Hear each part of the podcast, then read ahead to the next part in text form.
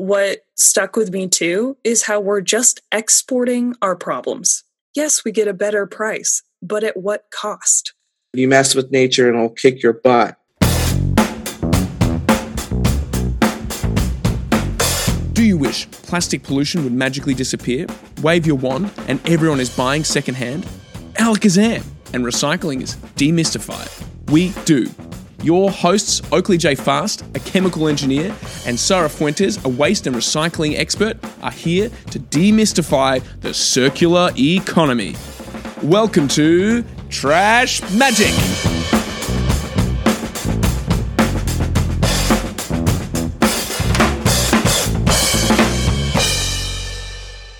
Today's episode, we're doing a book review. Sarah and I did a little book club. Our first And ever book club. I know.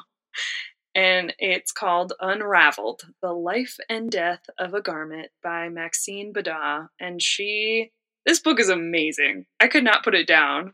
It was such a good book. It's especially all the travels that she did to complete the book. And then I really loved how she painted this picture from 6000 BC to 2021.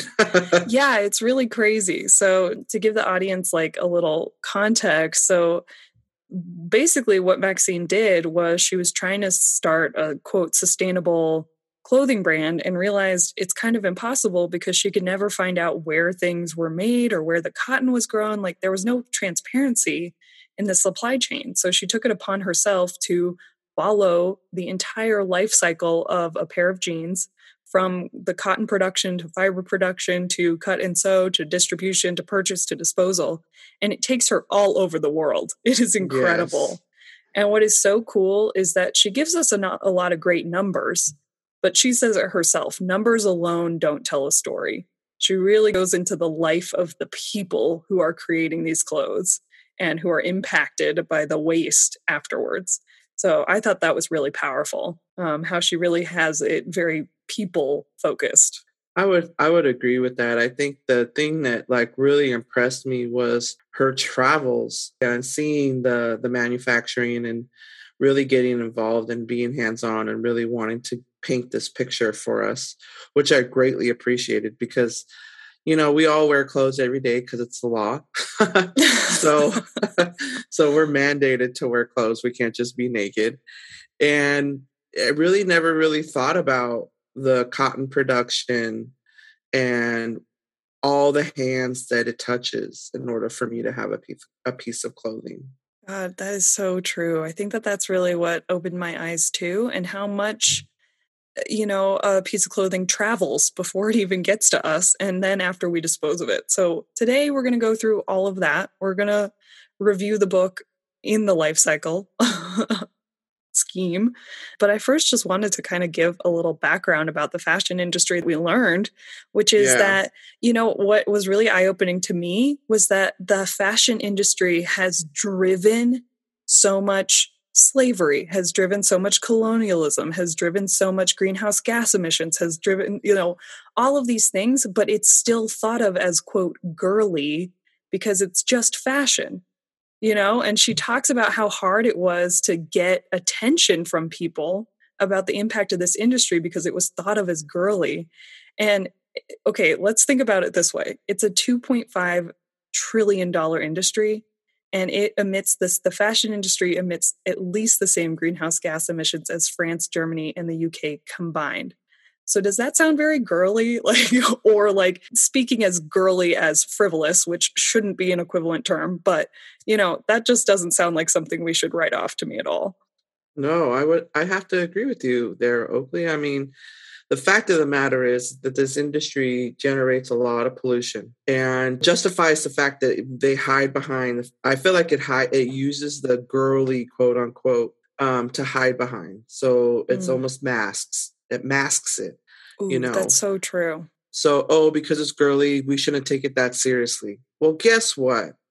This is that's not the case. When we think about how it invokes slavery here in the United States and the thought process around what in the book how they called it uh, cotton was white gold, Mhm. right? And how we this is really what happened here in America is that the you know people were stolen, brought to America, and then enslaved to to produce cotton. Mm-hmm. Why? Because because of the power that the fashion industry or the, the textile industry had.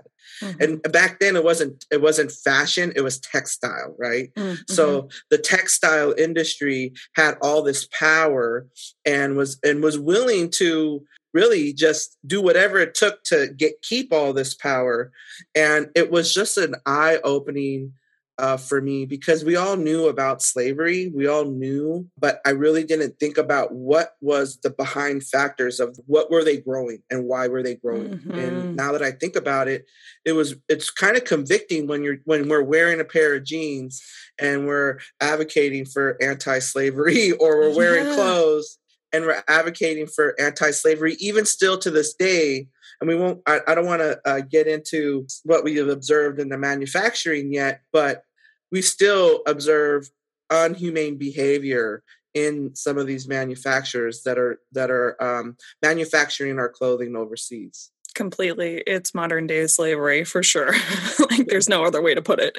But yeah it, um, it's so true that essentially the way that she talks about it in the book too is that clothing used to be animal hides you know? It used to be all of these relatively uncomfortable materials but cotton was worn in india since 6000 bc as you said sarah and yep and as soon as Europeans found this incredibly soft material, it became it started being grown around the world, and then drove drove slavery. So here we are today, everyone.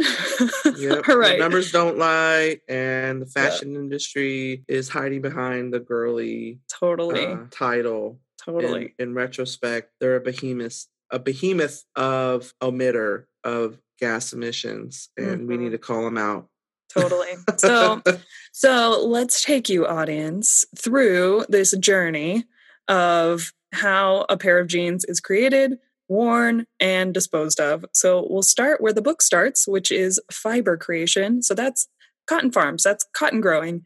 And what we learned in the book is about organic cotton. So she visits an organic farm. And I didn't know this, but only 0.7% of cotton produced is organic cotton. And the other type of cotton is called conventional cotton. And she makes this point in the book that it shouldn't be called conventional because conventional cotton is used to by using tons of fertilizers and pesticides and herbicides and all these things. And there's nothing conventional in terms of nature for this cotton. So I really liked that. We shouldn't call it conventional cotton. We should call it like chemical cotton or something. I don't know no, it it's something that was really eye opening about the differences between the organic cotton and the conventional cotton. And kind of when it goes into talking about what were the barriers to farmers converting their farms to organic farming. And it didn't seem very rewarding for Not them at all. at all. And it almost seemed oxymoronic in in the regards to how to transition.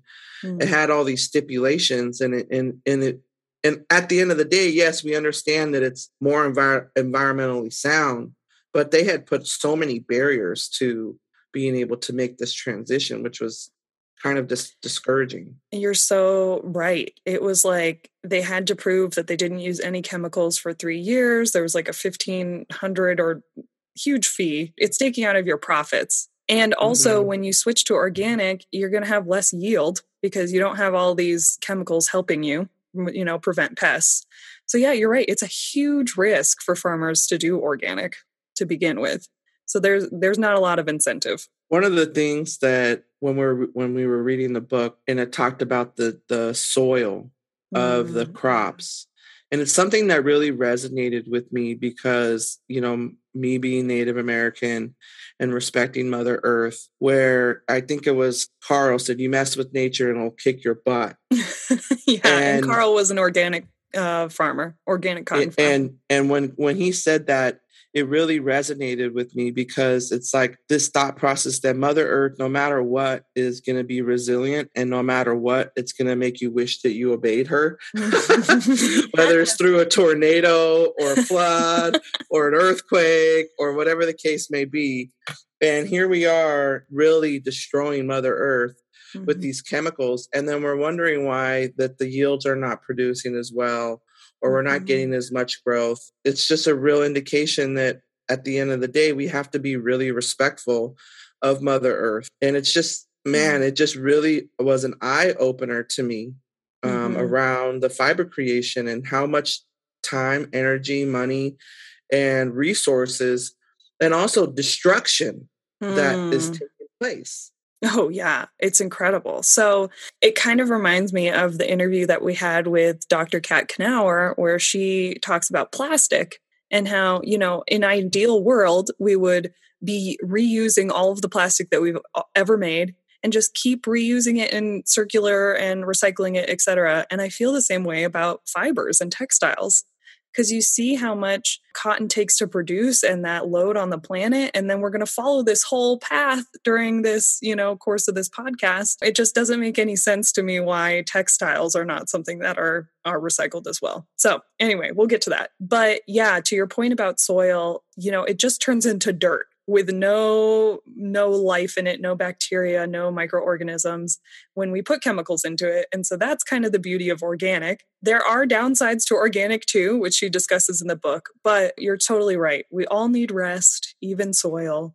And you know she uses this quote diversity is key to stability. And that's true with nature that's true with companies that's true with planet earth that's true with people. So, you know, we really need crop rotation and all of these traditional practices to come back. So let's move on a little bit to fiber production. So once the cotton is is taken from the farm, it's taken to a gin where, you know, that fiber is is taken apart from the pod and the seed. And what was really crazy to me is that immediately the farmer Carl doesn't know where his cotton goes. He takes it to the gin and then it's like a mystery. The gin then sends it to a mill, maybe overseas. And you know, it's like the transparency of of the supply chain it immediately is lost. Yeah, that was that was pretty intense. The gin in itself was like is like a collective, if my memory serves me correctly, of all these manufacturing. And so it's almost like that they have all the farmers by their throat. Mm. At least that's how it was perceived. Like they have to be able to produce so much yield in order to make the money to cover the cost for all of their year's labor or their season's labor. And even if they wanted to know, they don't they're not getting the answers that they want. Mm. Yeah, exactly.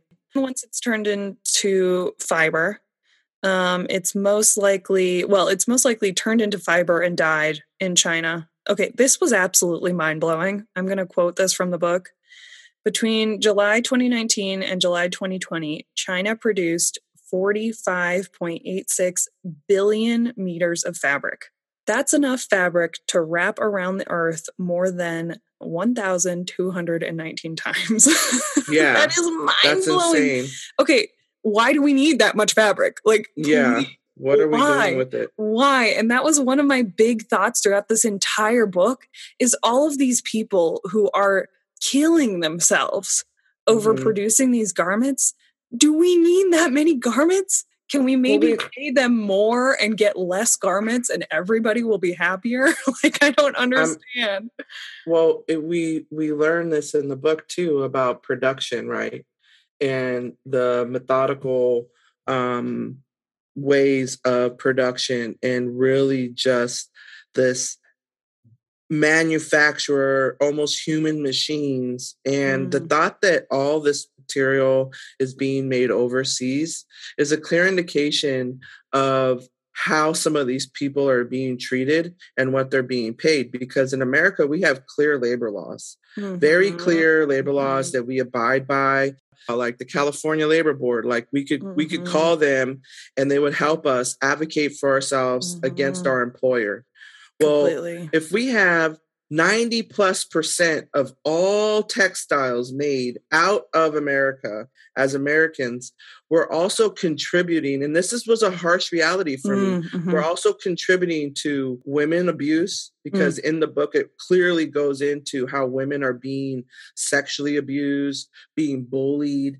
um, being uh, having to work uh, hours, hours on end and them having to get coverage just to go to the bathroom Yeah, that's insane. just for a piece of clothing i'm sorry but that i mean i feel like a human's well-being is way is worth way more than all these meters of fabric Wow, you said it so well, so well. And what stuck with me too is how we're just exporting our problems. We're exporting our water pollution. We're exporting our carbon footprint. We're exporting our workers' rights. We're export, you know, by exporting these things, yes, we get a better price, but at what cost? You know, we're getting a better, cheaper price, but at the cost of women abuse, of water Mhm. pollution, of carbon. And you know what? It's one planet. Just because carbon emissions are happening overseas doesn't mean that we're not all affected by it, you know? And of course, those those of lower income are very disproportionately affected by it. But it's about time that we take responsibility for where things are made and how people are treated. If we export it overseas, we're still responsible for that. We're still responsible. We are now able to turn a blind eye because we don't see it, right? When the Clean Water Act in 1972 and the EPA put this Clean Water Act in place, American companies then moved their production to China, India, and everywhere else.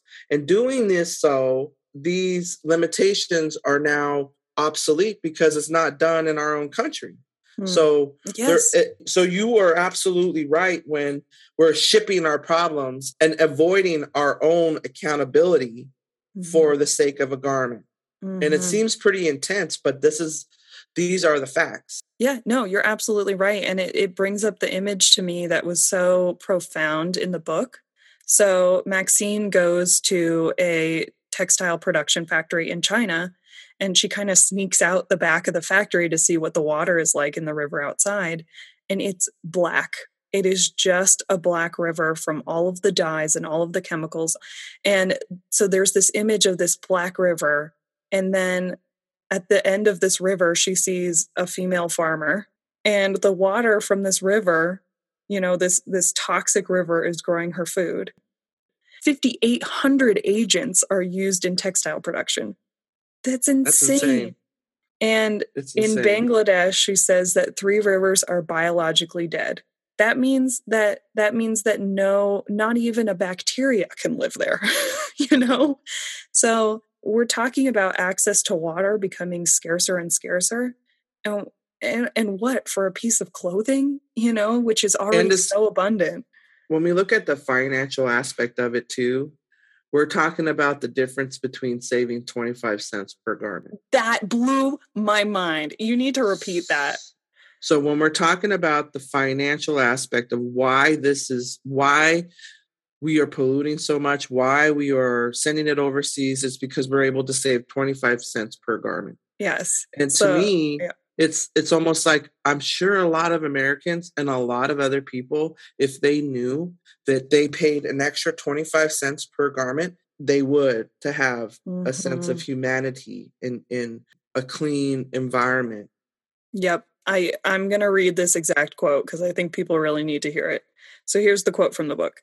If H&M raised the cost for a t-shirt by 12 to 25 cents, it could allow the worker to earn a living wage. 12 to 25 Five cents, people. cents, not dollars, Well, cents. yeah sense to have our our these women that are being in unhealthy environments abused mentally abused physically abused that's all we have to pay per garment Yep. that Yep. to me is worth it Yeah. Without a doubt. but we don't get to make that decision which Yeah. is unfortunate Right, right, completely. And she talks a little bit about how we can use our power as consumers and as citizens to to make an impact. Mhm. So, I want to review where we've come from and where we're going. Um, so we've talked about fiber creation, growing organic cotton with Carl. We've talked about sending that that cotton then overseas to actually be created into fiber in China, and then dyed and that sort of thing as well in Bangladesh. So now let's talk about cutting and sewing. You know, cutting and sewing happens in Bangladesh, in in China, and again I'm going to quote the book because she says it so perfectly. So so we're talking about 25 cents, we're talking about why don't we pay these people more and I bet everybody's thinking about, well, how do we support the economy and at least they have a job and all these things. Okay, so this is her response to this. We can do better than to argue that these horrible conditions are just the cost of economic growth. In a supply and demand world, supply alone is not the answer. I mean, how how better can you put it? There are things more important than money, and there are ways to grow the economy while still treating people well. I have to say that that you you make a very valid point, and in the book they talk about how these people that are sewing all our garments are human machines. Mm. And it mm. made me think of like when I drive by Amazon here in Silicon Valley mm. and artificial intelligence. And it makes me think about where are we going in the future? Mm. And as well as have we really learned? Have we really learned? Because we don't, even, we can't even seem to treat our humans with decency, respect. It doesn't matter if they live in Bangladesh or in the United States. Mm-hmm. It's so f- for me, it's like man these low wages these people aren't protected by anybody. And and it's like what so we can pump out 165 garments per hour or 170 garments per hour whatever that range is so we can have a cheap shirt? Like right yeah, yeah. in the book she interviews this woman rima in bangladesh and she mm-hmm. said she says that the factory feels like a cage and she's expected to sew 161 garments an hour Okay, let me make it very clear to everybody. And this was actually something that I didn't really know. Your clothes are not sewn by a machine. Everything that is sewn on your garment is sewn by a real person. Every stitch, okay? There is a human being behind every stitch of clothing that you wear. It it makes me love my clothing more right mm, now. So true. Like, thank you, human for making mm. me not walk around naked. Thank you for basically risking your life so I can have the shirt on my back mm. and these underwear and the pants that I have on. 161 garments an hour. I can barely send that many emails in an hour. There's no like, way. There's no way. they talk about like if somebody has to go to the bathroom or if they sneeze, you know, like if you if you take even a millisecond, you're behind and no those those conditions are insane. And you know what? We just need to bring to light i'm going to tell you about a horrible in- incident that happened in bangladesh that some of you may have heard of. And then we're going to talk about why the brands that use these factories like somehow brush off responsibility for it. So in april 2013 rana plaza in bangladesh collapsed. It killed 1134 people and 2,500 more were injured. It was the worst industrial accident to date. Okay, this was in a factory that makes clothes. How many of us have actually heard about this incident? How many of us have taken action from it? How did this even happen in the first place?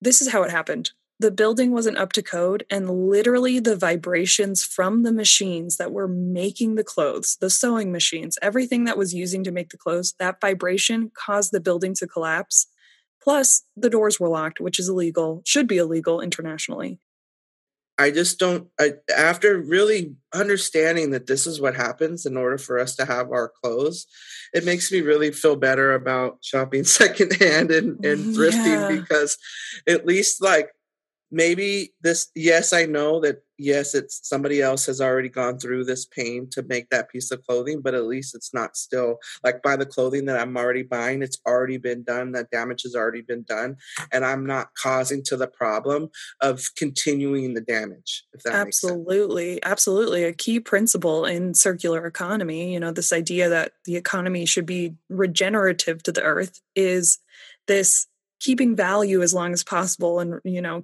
keeping something around as long as possible if that looks like mm-hmm. secondhand or repairing etc plus textile production.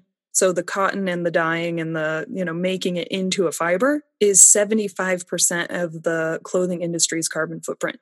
So just making that fiber is 75% of the footprint. If we use that pair of jeans longer and not buy a new pair that's 75% of the carbon footprint right there. Yeah i mean and it's it's style now to have torn up holy jeans. So yeah, exactly. Keep them alive, people. keep them alive. Yeah, for real, I have I have jeans with holes in them that like I legit have worn into them, right? And they're I kind of wear them with pride, right? Yeah, so, me too. Um, My grandma doesn't like holy jeans, even though she's a she's a holy roller. I said, "Why not, Grandma? Jesus loves them too. I'm holy." that is genius. I love that. Oh, that's hilarious. Okay, so let's talk about why this incident happened, why nobody's taking responsibility. So, you know, she talks about a lot in this in the book about the race to the bottom. And I think in Ethiopia they can pay people like 16 US dollars a month. So, the reason that these low wages are possible is because these workers are not protected by anyone. They're not protected by their labor laws. They're not protected by the laws. They're not protected by the government because the government wanted to bring in industry and bring in money. And so they're just like at any cost, you know? So they're not protected by the management at the factory. They're not protected by the brands because if they don't abide by the brand's demand of price, guess where they're going? Somewhere else or some other country. It was a harsh reality for me when I was like, I think I was 11 or 12 years old when I learned about uh, child labor laws um, mm-hmm. with some of these big brands, and I actually boycotted wearing a particular brand. oh, wow. Anybody that really knows me knows what brand that is, and I will not put that brand on blast.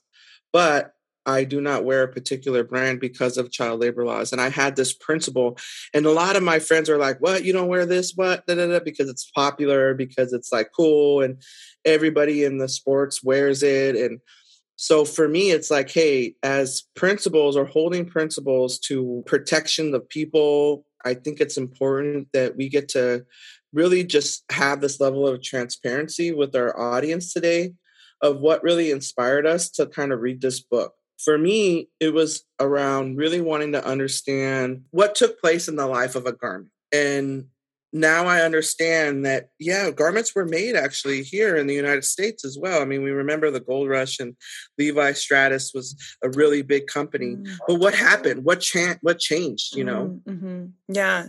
No, it's it's such a great question and she does yeah, and she addresses it in the book how we've transitioned from the US from a manufacturing economy to a retail economy. Mm-hmm. So because we've outsourced our manufacturing, now all we do in the US is marketing. you mm-hmm. know, like all we do mm-hmm. is is sell the thing. So this this was so crazy to me how recent all of this happened to. In 1960, jeans were still likely made in the US. That's not that long ago. I think the major thing for me is around what happened to to our economy and did that serve us long term because i feel like those that have a sense of responsibility they want to be able to have that ownership or that ability to have manufacturing done in the united states but now we don't have the proper infrastructure to hmm. provide that as a service when we think back to carl where did the where did his cotton go well we don't mm-hmm. know so mm-hmm. it's like mm-hmm. the infrastructure has been taken away dismantled and now we're dependent on every other industry or every other country that we've partnered with uh, around this clothing textile industry industry to be transparent with us yet they're not. And we are mm. and we also know that they're not even advocating for their workers which is another issue. Who's gonna who's gonna who's gonna monitor that? Well, who's gonna enforce that right? like here's what's amazing is that brands may not even know which factories their clothes are being made. And people may ask well how is this possible um, so this is something that I learned in the book, and Maxine even calls us out. She's like, "I bet you've never even heard of this company." So there's a middleman that brands like Walmart, Kate Spade, Calvin Klein use to outsource their supply chain for clothing production. So the biggest company, this middleman, is Li and Fung. So basically, this company then you know takes a contract from any of these big clothing manufacturers and finds the cheapest factory around the world that will make the clothing. So then all these companies don't even know where their stuff is being made. Maybe they can ask. So there's the lack in transparency. Just like carl the farmer doesn't know where his cotton goes maybe none of these companies even know where their clothing is made specifically like which factory. So there's lack of transparency which means there's lack of responsibility Yeah. And this is why it's set up that way, right? It's basically, well, we have a third party and they're responsible for that. Exactly. They're supposed to tell us that. And so it takes them out of the hot seat, so to speak. And at the end of the day, the, the losers are the workers, mm. the environment, mm. and the winners are the big conglomerates, the big the big manufacturing companies, mm. and the the the brands. Those are mm. the winners and the ones that are kind of that are kind of that need to know the truth are the people that are buying it and that are supporting it period. Mm, mm. we need to know the truth. We need to have an understanding. Now maybe maybe maybe some people that are listening to this podcast today are going to really think twice on who and what brand they buy from. All we're asking is is to look at alternatives and to really think about the the material that you currently have and own like Mm-hmm, mm-hmm. Who says that you can't wear it more than once? Who no, says that? Nobody. Yeah, so I just kind of want to lay it out for people again how this uh, Maxine calls it this responsibility hot potato, you know, of like, how can terrible accidents like this happen and nobody take responsibility for it? So here's what happens the brand hires Li and Fung. So Walmart, Kate Spade, Calvin Klein, any of these people hire Li and Fung. They find these these factories, right? And the factories are forced to abide by whatever price they want. Otherwise, they'll go somewhere else. Okay.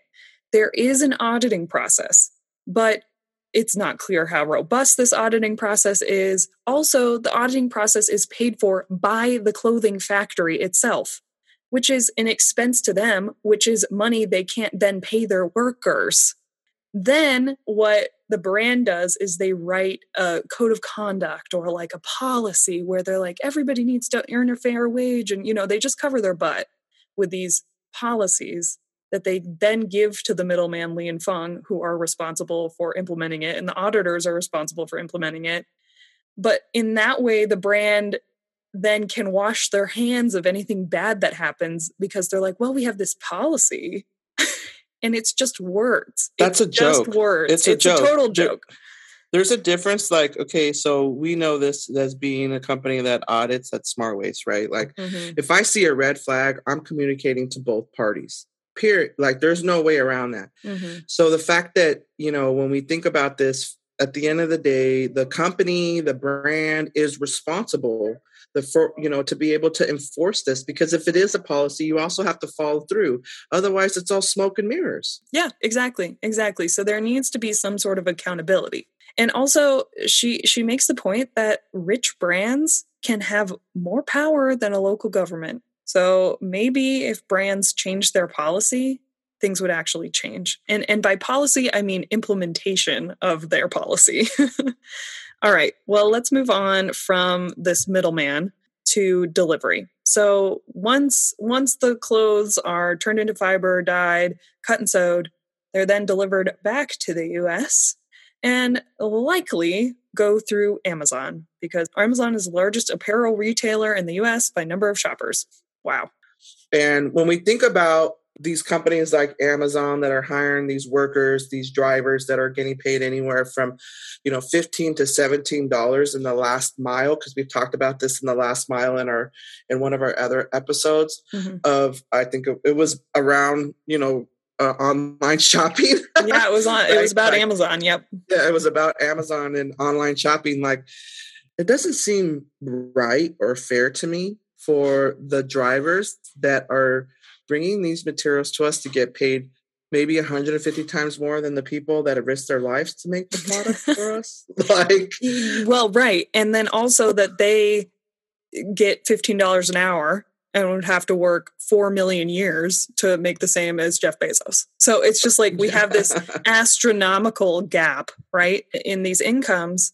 And what we're seeing at Amazon is again humans as machines just like we saw yeah. it with Rima in in Bangladesh with the cut and sew factory. It's crazy. And then if you've also ever seen an Amazon delivery driver, they drive like maniacs. And I think it's because they're like timed. So anyway, Amazon, here we are again, but in the US, humans as machines. Yeah, that that picture that they painted about what's happening here domestically. And obviously people need jobs, so they're willing mm-hmm. to do whatever it takes, yeah. but the labor intensive where these people are once again they have to stay in their their station they're mm-hmm. you know they Mm-hmm. you know they're they they have to have somebody relieve them before they could leave because of production and output it, it was almost similar to the manufacturing with the clothes but there is nowhere near as a inhumane workspace because we're mhm. here domestically in the united states but just to like see the similarities on the the front end and the back end was kind of open, eye opening for me. Very, very much so. Completely agree. The whole supply chain can take an injection of humanity for sure. All right, let's move on to let's move on to disposal. So to trash. We buy these clothes and we wear these clothes. Okay, the jeans have way too many holes in them. They're unrepairable. Where do they go? So a lot of us go to Goodwill or ARC and we donate our clothes.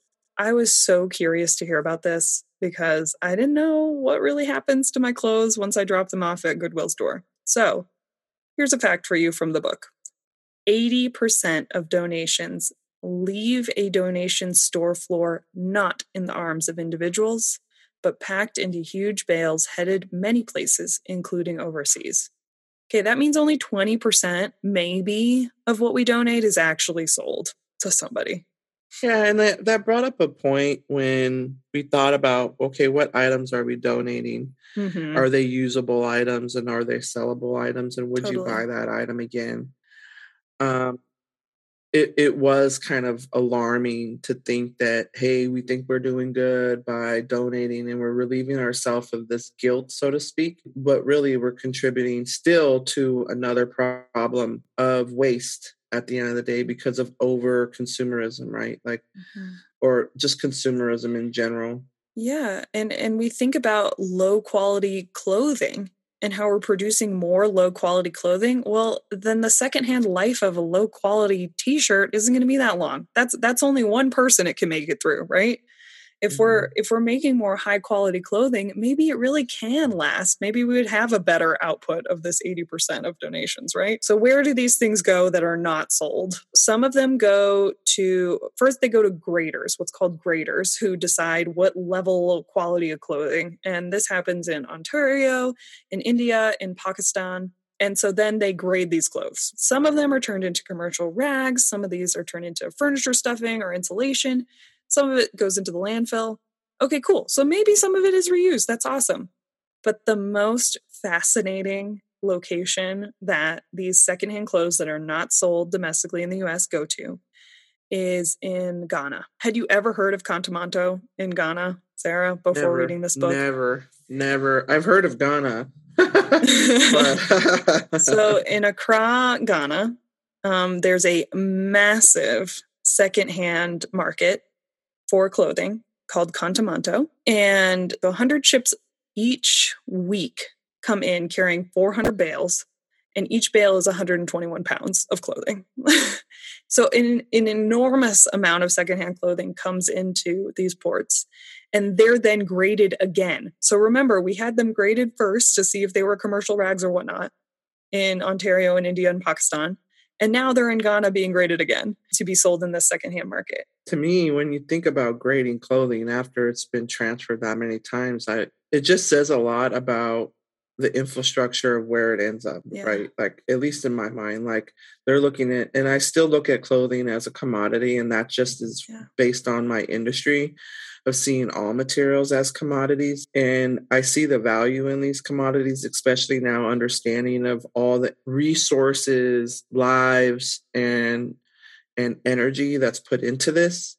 I mm-hmm. mean, Yeah. And it's really interesting because in the book, there was this idea in Ghana that these clothes must have come from a dead man because who would just give away their clothes?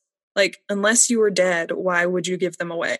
So, this was interesting that most of the world's clothing comes from just three countries the US, the UK, and Germany. So, we're just producing all of this secondhand clothing. And remember again, this secondhand clothing is getting worse and worse quality. So by the time it gets to Kantamanto, these garments are just like falling apart.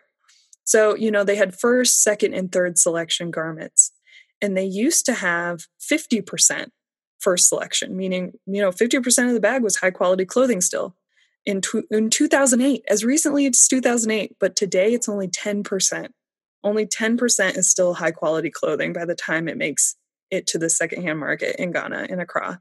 Well, I mean, and that goes into that the one of the facts that we read in the book around, you know, for every three garments that are purchased, two are trashed. Yeah. Like, Yeah. so even though you might think that you're donating and you're giving it a second life, are you really? Yeah. Yeah. Maybe it's better for us to go directly to the homeless people in, in our neighborhood and ask them if they need mm. clothes or a sweater, Yeah. um, because that's something that we do, you know, Yeah. in in my family, Mhm. um, and you know, also in my family, we since we have such a big family, we we love hand me downs. So hand me downs go to my to my nephew, or uh, depending on which way can go to from my mom to me or me to my mom, depending on where I'm at on my weight loss. right.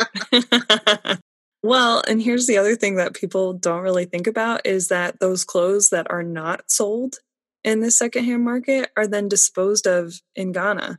So Mhm. not only are they shipped across the world, but then they're thrown away in in a landfill that that's less environmentally friendly or maintained.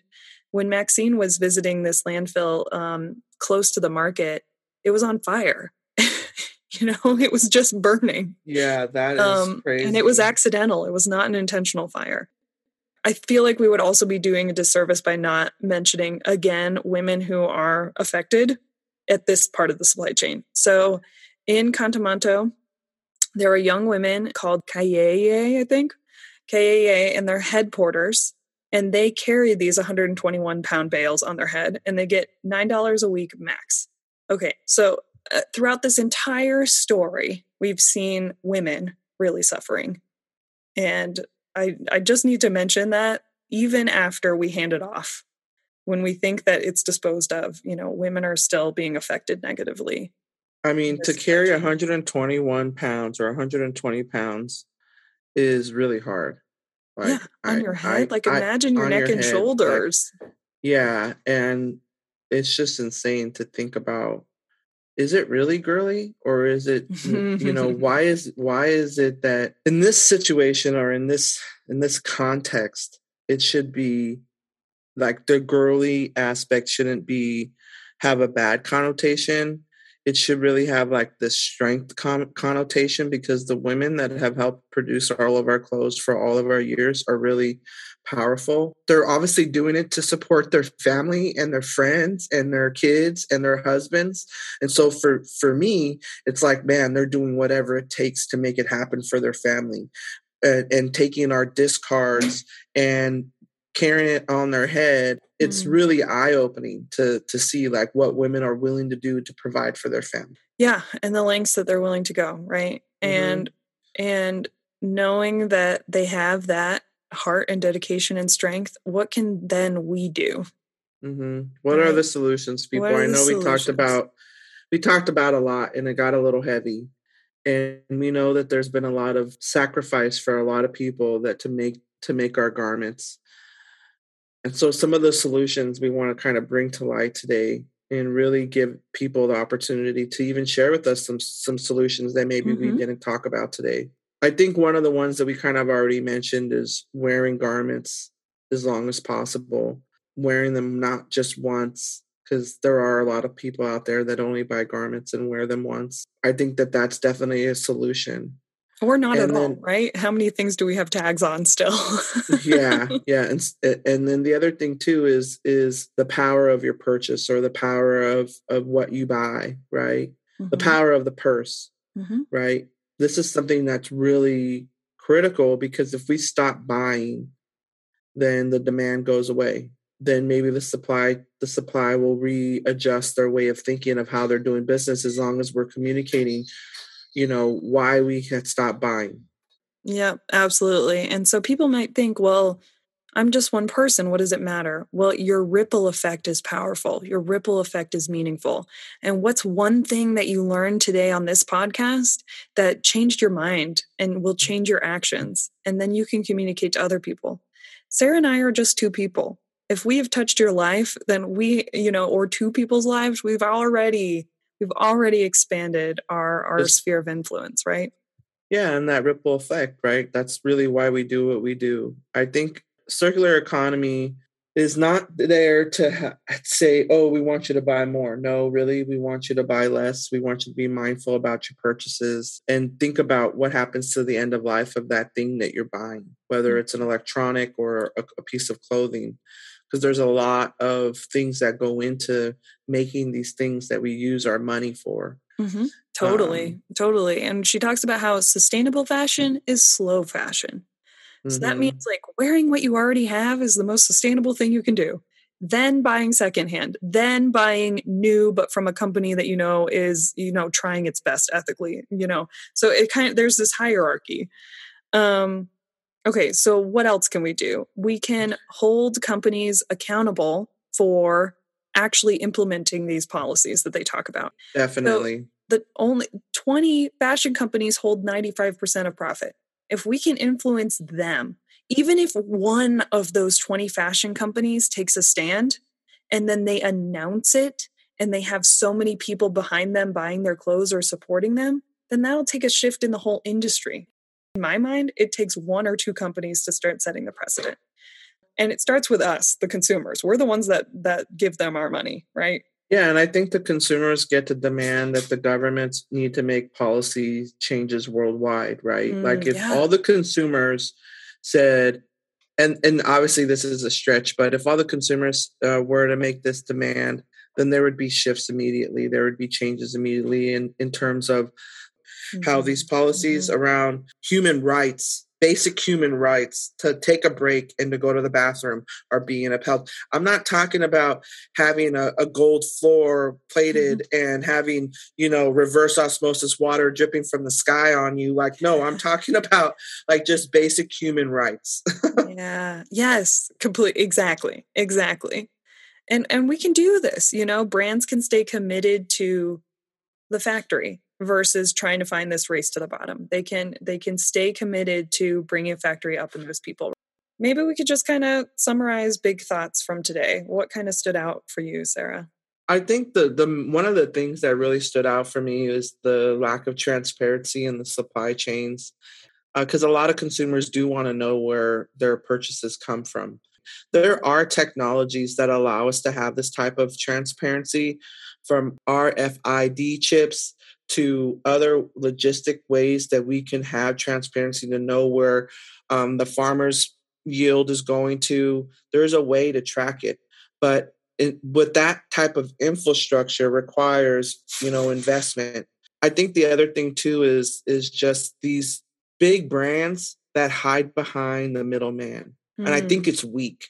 I think it's weak. I don't think it's uh, humane and i think they need to be called out and i think it's important for us as consumers to know that we hold the power because we hold the we hold the purse. We hold the wallet. We're the ones that are feeding into it.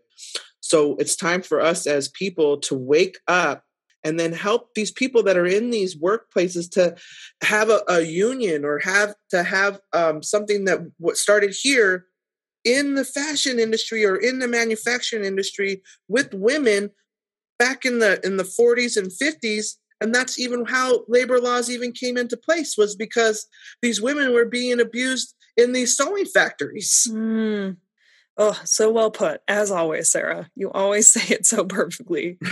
Yeah in a perfect world we would have you know fibers grown with regenerative farming we would have workers treated like human beings with fair wages and childcare and healthcare and all these things that Mhm. are just basic human rights right and and we would have even people at amazon being treated better and we would Mhm. have very conscious purchasing and then when we dispose of things we would actually be reusing them in some way we would be giving them a second life yep. so there is this ideal world that is possible. We just need to move towards it. And this is the first step is, Yep. is understanding all these things.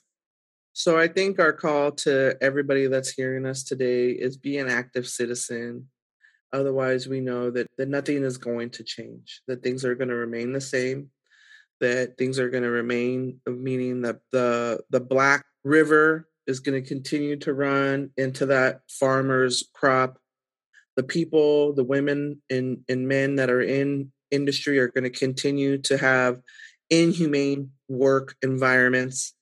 And these big brands are going to continue to force their their supply chain down in cost so they can make that extra 12 to 25 cents per garment. and so we we are calling to all these citizens and any listener that's listening to us today to really rethink how you purchase. We understand that you know you're you're you, you may need to get a new pair of underwear, you may need to get a, a, a new pair of socks. We understand that. But all we're asking is let's be mindful of how we make these purchases in the future and who and where we're purchasing from. Mm-hmm. Thank you, Sarah. Thank you, Oakley.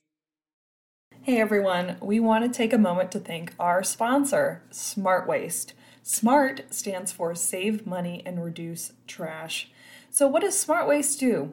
We help you reach your zero waste goals, we help you be in compliance, we even take a look at downstream vendors who are handling your recycling and make sure that they're doing it in the right way. We can decrease your monthly trash bills, and we can even decommission buildings, avoiding the landfill altogether. We're basically just the experts on trash and helping you reduce your landfill waste. We believe in transparency, circularity, and people. Does your company care about the planet and want to save money on garbage hauling? Well, we'd love to talk to you. Book a free consultation at smartwasteusa.com slash meetings. That's smartwasteusa.com slash meetings. Back to the show.